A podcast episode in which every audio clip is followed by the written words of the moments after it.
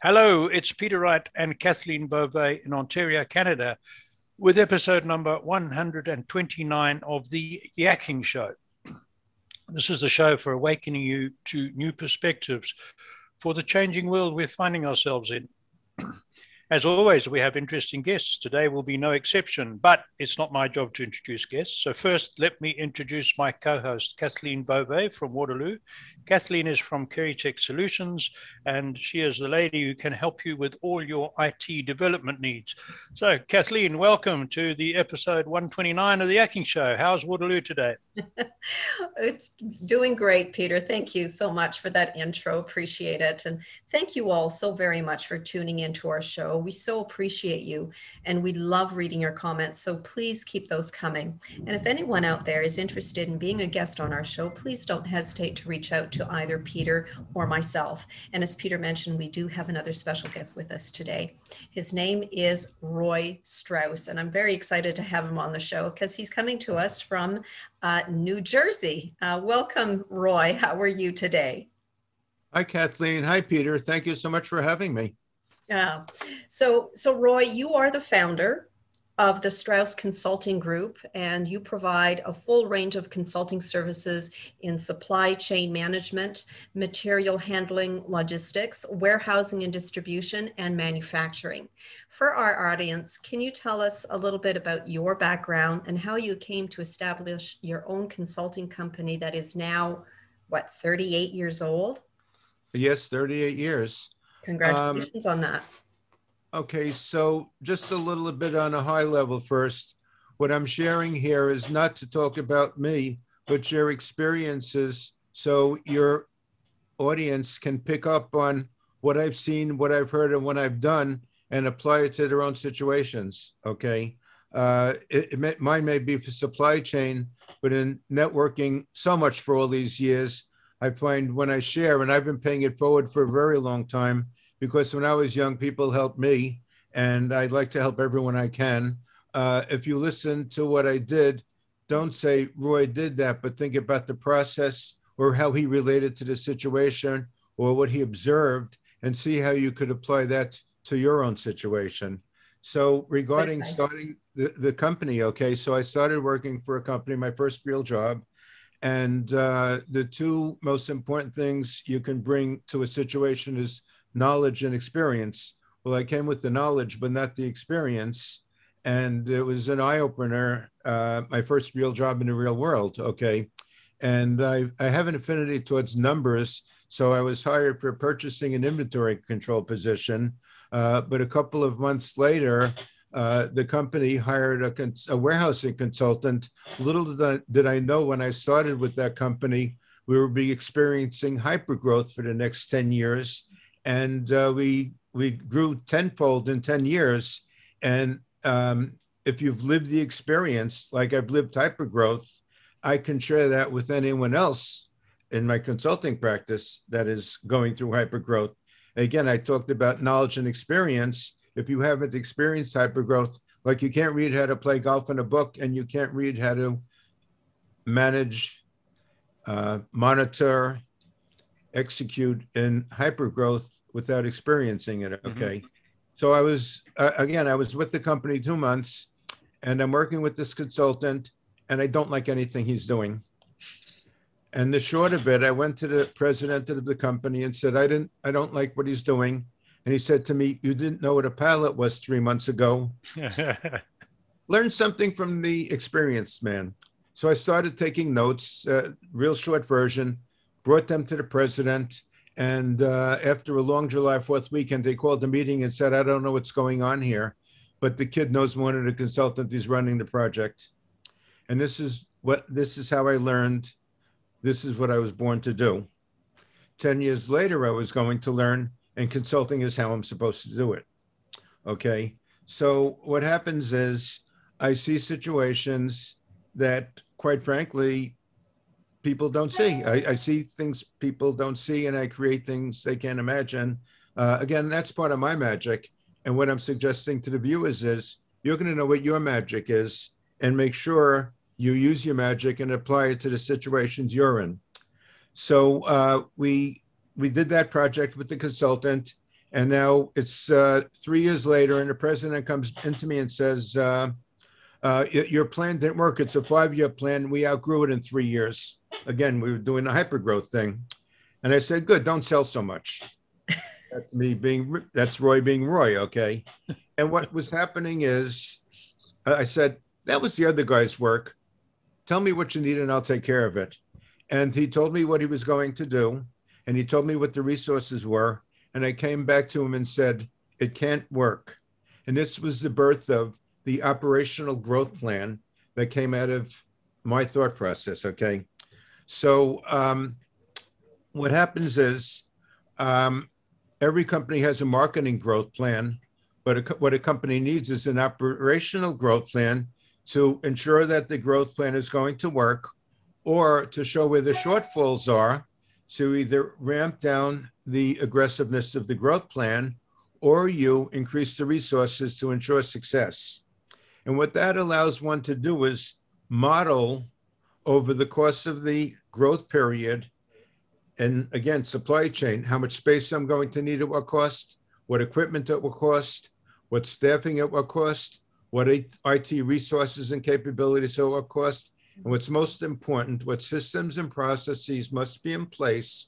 So as volume requirements increase to meet your customers' demands, you're always ready and prepared. Mm-hmm. So when I meet with clients now, we develop an operational growth plan that they participate in, but also just as important, I create monitoring tools. So if they start to grow faster, they may get automation sooner. They start to slow down, they're going to be the first ones to stop money going into recession, because when they have this plan, no matter what happens, they know what to do, how to do it, when to do it, and what it's going to cost them. Okay, so this is a key feature of my consulting practice that doesn't exist out there for the most part, because I don't go into other companies that have operational growth plans. Uh, the other key experience I had working for that company, it gets transferred to all my clients and all my projects. Again, I'm a numbers person, and I'm looking and saying, we have all this stuff that doesn't sell, why? And the second question is, they told me we keep two months worth of inventory. Why do we have two years or two millenniums? And that got me developing a whole bunch of scientific processes to determine what products a company should be selling that could, they can be make money selling, and how do you keep that inventory down to the level it's supposed to be. Um, and again, I know all the reasons why you have too much inventory. You go to Las Vegas to a show special and you buy a bunch of stuff you never intended to have. You put two more pallets on the truck to get truckload rate, and you have a whole bunch of stuff you never intended to have. And over the years, your warehouse is filling up with stuff you never intended to have. So as part of our process, we scientifically determine with the client what that should be, what they should be selling. We work with them so they learn how not to increase the inventory beyond the goal. So what happens now is the client is going through less space because they have less stuff. Less space means they're going through faster. My service levels are going way up. And that means less time, which means less people, which needs less equipment. So by doing the product mix inventory study, what we've created is you're increasing customer service dramatically, and you are reducing costs for space, inventory, staff, and equipment. Now, when Warren Buffett talks about buying a company, he wants a protective moat for his company. And the protective moat is, you can't touch me on product, service, or cost. We just created that for our clients. So the result of doing the growth study and the product mix study, our clients beat the competition every time, and they're increasing cash flow exponentially. Okay, I'll talk about the other side of the project, designing, distribution, and manufacturing later on, but this is the key to our growth and our success, okay? So again, uh, when I started the company, I said, we're gonna be different, we're gonna be creative, and we're gonna outwork everybody else. So I'm suggesting to the viewers out there, what I created is key differentiators, those studies that didn't exist out there. What key create key differentiators can you create for your business that you can use so you can sell these to your potential clients, customers, so you'll beat the competition every time? Right, right. And that's one of the reasons, several reasons why we're here for thirty-eight years. Yeah. Excellent. Yes.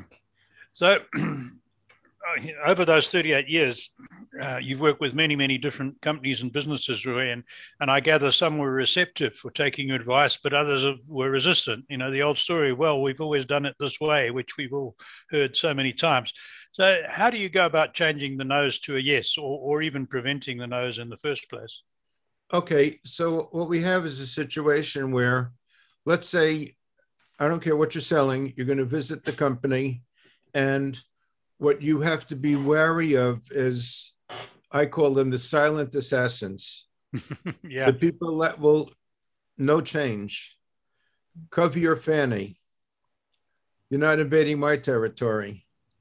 We can't spend money on that.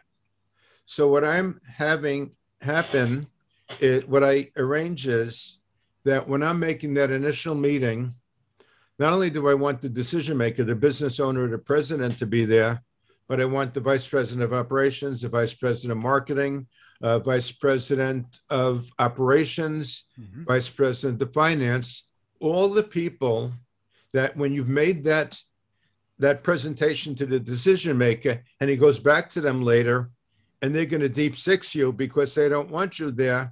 They're now in front of you, and when you when you present them with nuggets that they can't say no to, they can't say no to the president. Right. So what are we doing for the president? Where the president is going to have a growth plan where for the first time in, in their lives, he or she, no matter what happens, they're going to know what to do, when to do it, how to do it, and what it's going to cost them. The C F O can't complain because we're going to reduce the costs for space staff, inventory, and... Um, Space, space staff, mm-hmm. inventory, and equipment, sorry. Equipment, yeah. Okay. The C F O can't complain because we reduce costs. The C or vice president, C M O or vice president of marketing can't complain because he's got the best product or the best service at the lowest cost. The C O, the vice president of operations can complain because he's streamlined operation. He's totally outperforming the competition. So you've cut the feet out of underneath the, of the those that would deep six you later on by having them there. And I will postpone a meeting if they can't be there because I don't need the C F O telling the president we can't afford it after I'm gone when he hasn't heard what's going to happen or she hasn't heard what's going to happen. Okay. Right. And, and the close of the meeting for all of you, no, we're not selling something. In my case, you're not going to find a better place to increase your internal R O I than in doing this project. So. Right. That, that's a that's answered that one very nicely. Thank you for that. Uh, let me give you a couple more that's really important, though. You've just sure. been told no. Okay. So I meet with the president of the company. He says, we don't need you. I'm going to do the project myself. So I said to him, good, then I'll be the president. He says to me, what are you talking about? I said, well, I've run companies before. I've done both jobs. You've only done the president's job. You haven't done my job. And I know that it's going to take twenty hours a day to do both. And you're going to be tired and you're going to be stretched thin and you're not going to do either job well. So since you can't do both, you take first choice, either be the president or, or the consultant. I'm suggesting you be the president. He looks at me and goes, hmm, you know what? You're right. Okay. I could give you more examples of that, but I want to leave more time for other other stuff. Okay? Sure, so, no, that's that's good. That's good. Yeah, once you've once you've been told no, there's no risk you can't take. I mean, so, no squared is the same as no. That's true. I, I got to throw a quick one in before yeah. Kathleen asks you a question. You know, I, lo- I love your attitude and your negotiating strategy. I'm surprised you didn't go into politics. I mean, you you would have done well. I'd rather deal. I'd rather deal with honest people. Good one, Kathleen. Over to you. So, so Roy, how has the supply chain management been impacted by the coronavirus uh, restrictions? Well, one of the most interesting things, you know, like I said, we network, network, network to grow our business as mm-hmm. consultants, and um, so what's happened is um, uh, when I. meet a group of people in a networking group. Two years ago, everybody would say, what's supply chain? Okay, everybody knows what supply chain is yeah, now. Yeah, yeah. You can't get the chips for your car. You couldn't get toilet paper. Supply chains be, have been interrupted substantially. In my particular case, on Monday, March ninth, twenty twenty, I was in New York City making a presentation to the board to do a major consulting project. They said, we'll get back to you Friday. They shut everything down Thursday. And when I spoke to them Friday, they said, too much uncertainty. We don't know what we're doing. We can't do the project right now. By the way, we still haven't done a project.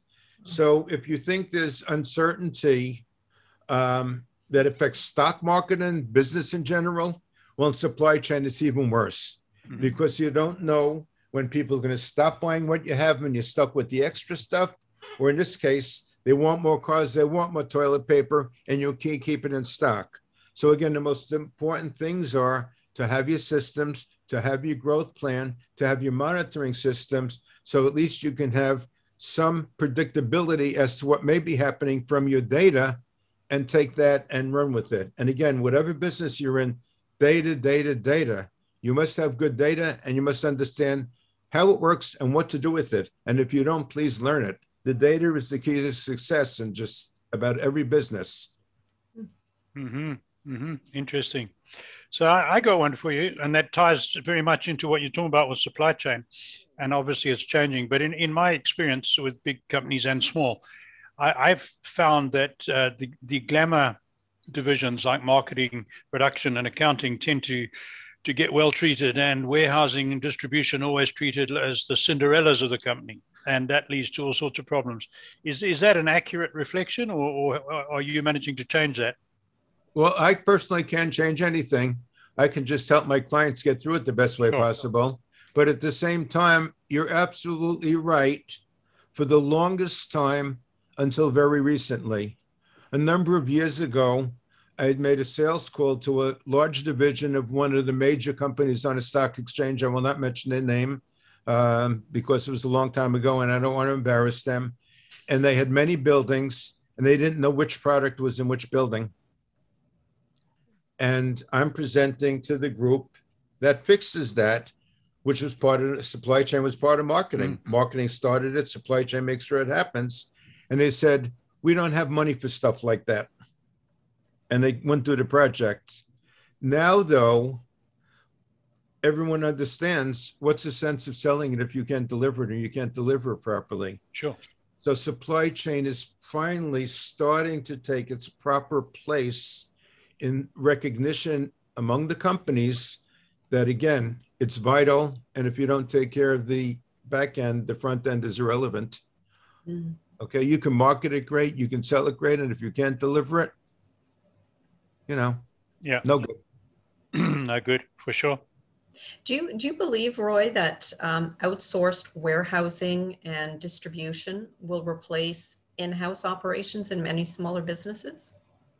Um, I believe that's definitely going to be the case moving forward. In fact, it's been the case recently, okay? If you wanted to, you're starting a new business and you need a warehousing operation or manufacturing operation. The cash outlay to get the space, to get the equipment, to do the whole hiring process, to do the training process, to fill the building with inventory, whether it's raw materials to manufacture or product to resell. The costs are tremendous and they go up exponentially every decade, if you will, mm-hmm.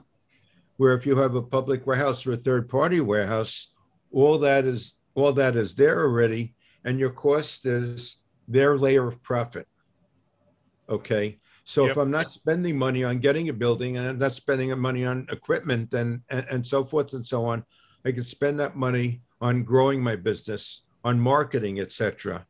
The most important thing, though, is I lived for ten years. That, fir- that first business I worked for, we were housed in a public warehouse. So I knew the good, bad, and ugly. Mm-hmm. And if it's ugly, it could get very ugly because now you're entrusting your product, your business to an outside company that you have no control of. Okay. So, um, so the worst thing that could happen is a mismatch. If the software doesn't talk to each other between your company and theirs, if you think you're going to be a big customer and they have big customers, then all your needs are going to be pushed to the back. If you don't really, really understand everything they do, they can do, they have to do completely, and you're going to hire them and they understand it all, you're at a disadvantage from the very beginning, okay? But at the same time, you need them because you're not going to spend all the money in that co- for that cost, okay? Mm-hmm. So a request for proposal that I did for a major uh, man, uh, major pharmaceutical manufacturer that was thinking of outsourcing their, their warehousing, the request for proposal was sixty-two pages long. Wow. Whoa. Okay. It covered, this is how we do business. How do you do business?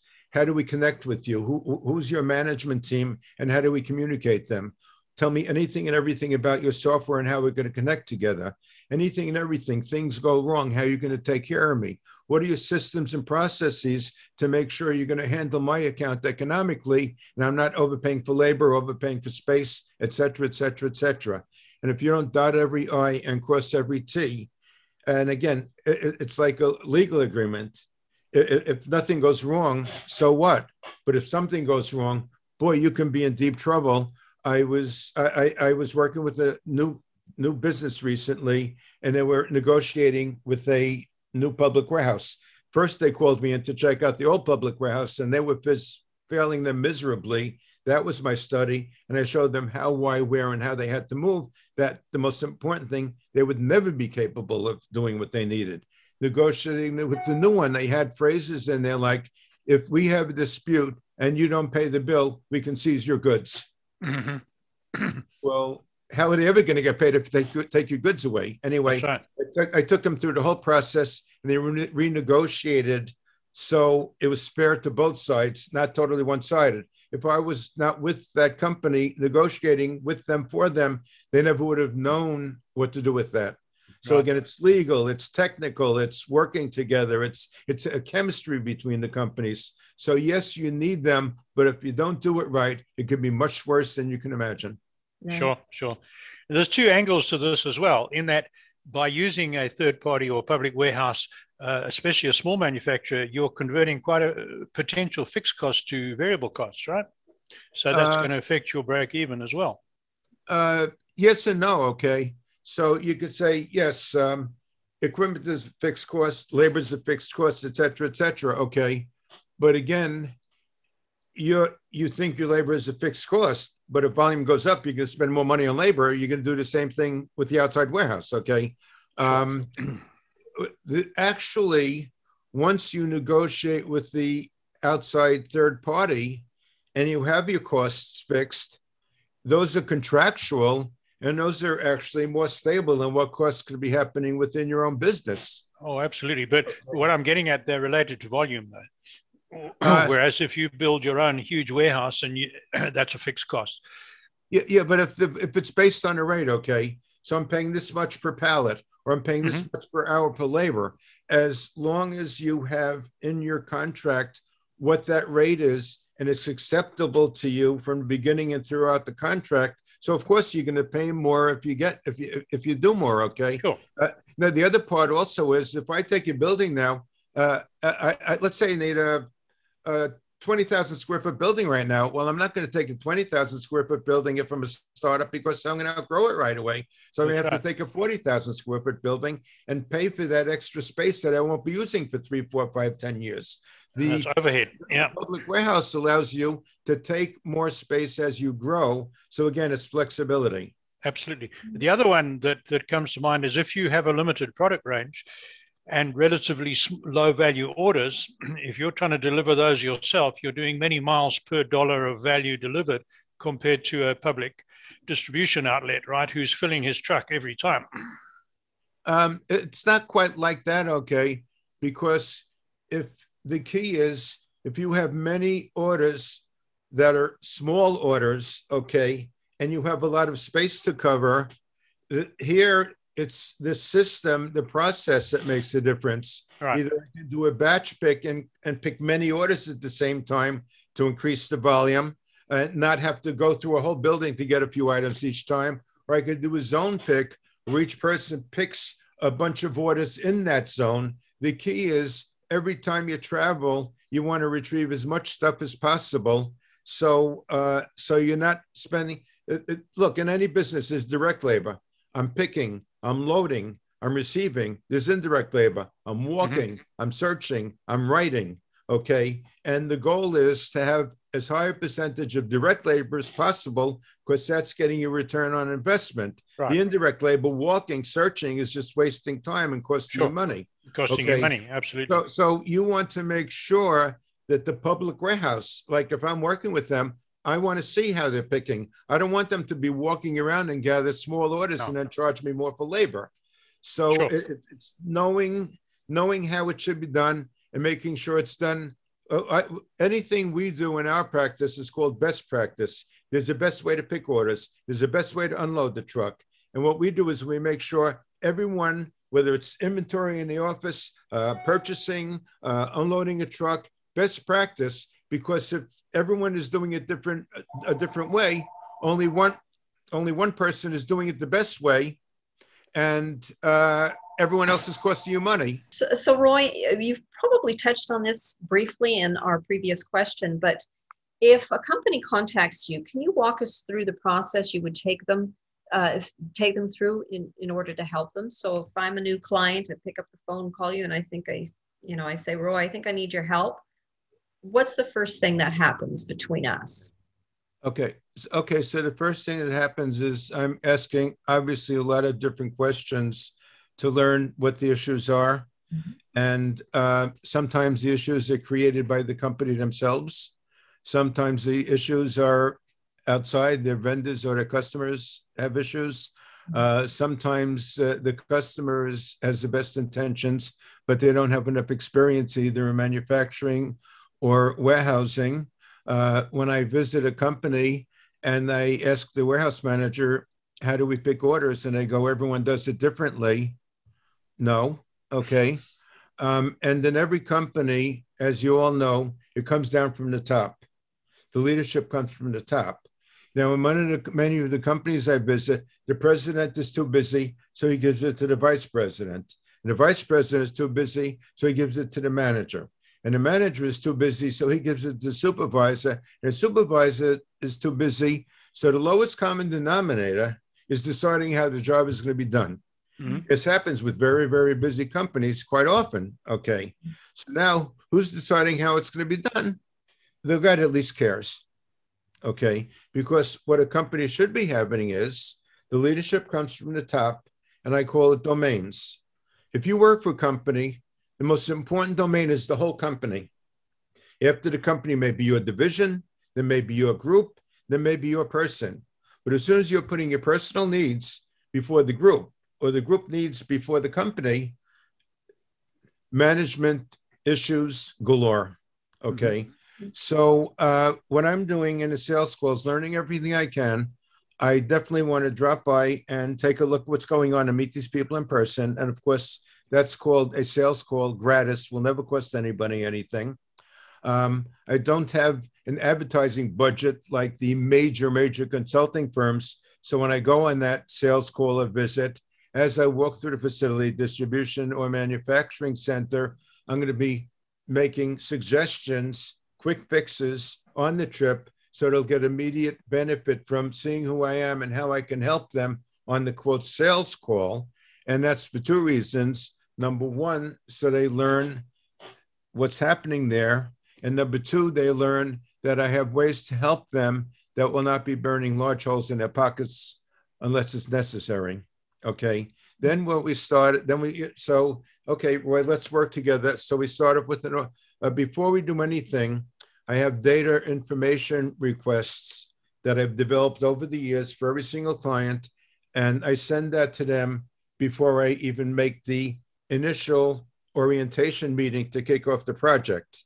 And this is all the key information I'm going to need, whether it be space, um, uh, where, um, picking volumes, shipping volumes, manufacturing volumes, staffing and staffing costs, equipment and equipment costs, layout, anything and everything that's going on there. I'd like to be looking at that before I walk in the door, so I'm better prepared to deal with what's happening. Then we start off with an orientation meeting, okay, where I learn about the company. This is who we are. This is what we're doing. Again, we have the data requests, so I'm going to ask all sorts of questions about growth. So we will end up doing that operational growth plan eventually, mm-hmm. uh, not eventually, real soon, okay? And um, I'm learning what makes a company tick. So I could visit two, this happened, I won't give you the long version, two companies, same industry, same product, same geographic location, and they did everything differently. Mm-hmm. Okay, one, everything's automated. One, you pick, call my company, you speak to a real person. I mentioned before, one wanted zone picking, one wanted batch picking. One wants to dump peanuts in a box. One says, no, no peanuts in your living room floor. We're shrink wrapping. Same business, same, same product, same location, okay? So you have to learn the chemistry. Certain people, certain companies are aver- uh, have an aversion to taking lots of space. Others have an aversion to spending a lot of money on people. So you have to have the, you, you can't give a solution that's dissonant with what makes mm-hmm. the client comfortable. So right. you got to learn what their comfort zones are and how they like to work. Right. Then we take a walk through the operation as part of the, op- oh, and of course I get the key information about growth and future plans, et cetera, et cetera, that can only come from the top leadership of the company. Uh, then we take a, an operations review, anything and everything that can happen from the time the product hits the receiving door till it goes out the shipping door. Um, and again, we're looking at space being used, um, process and systems, staffing, equipment, and I T support, paperwork, anything and everything that happens.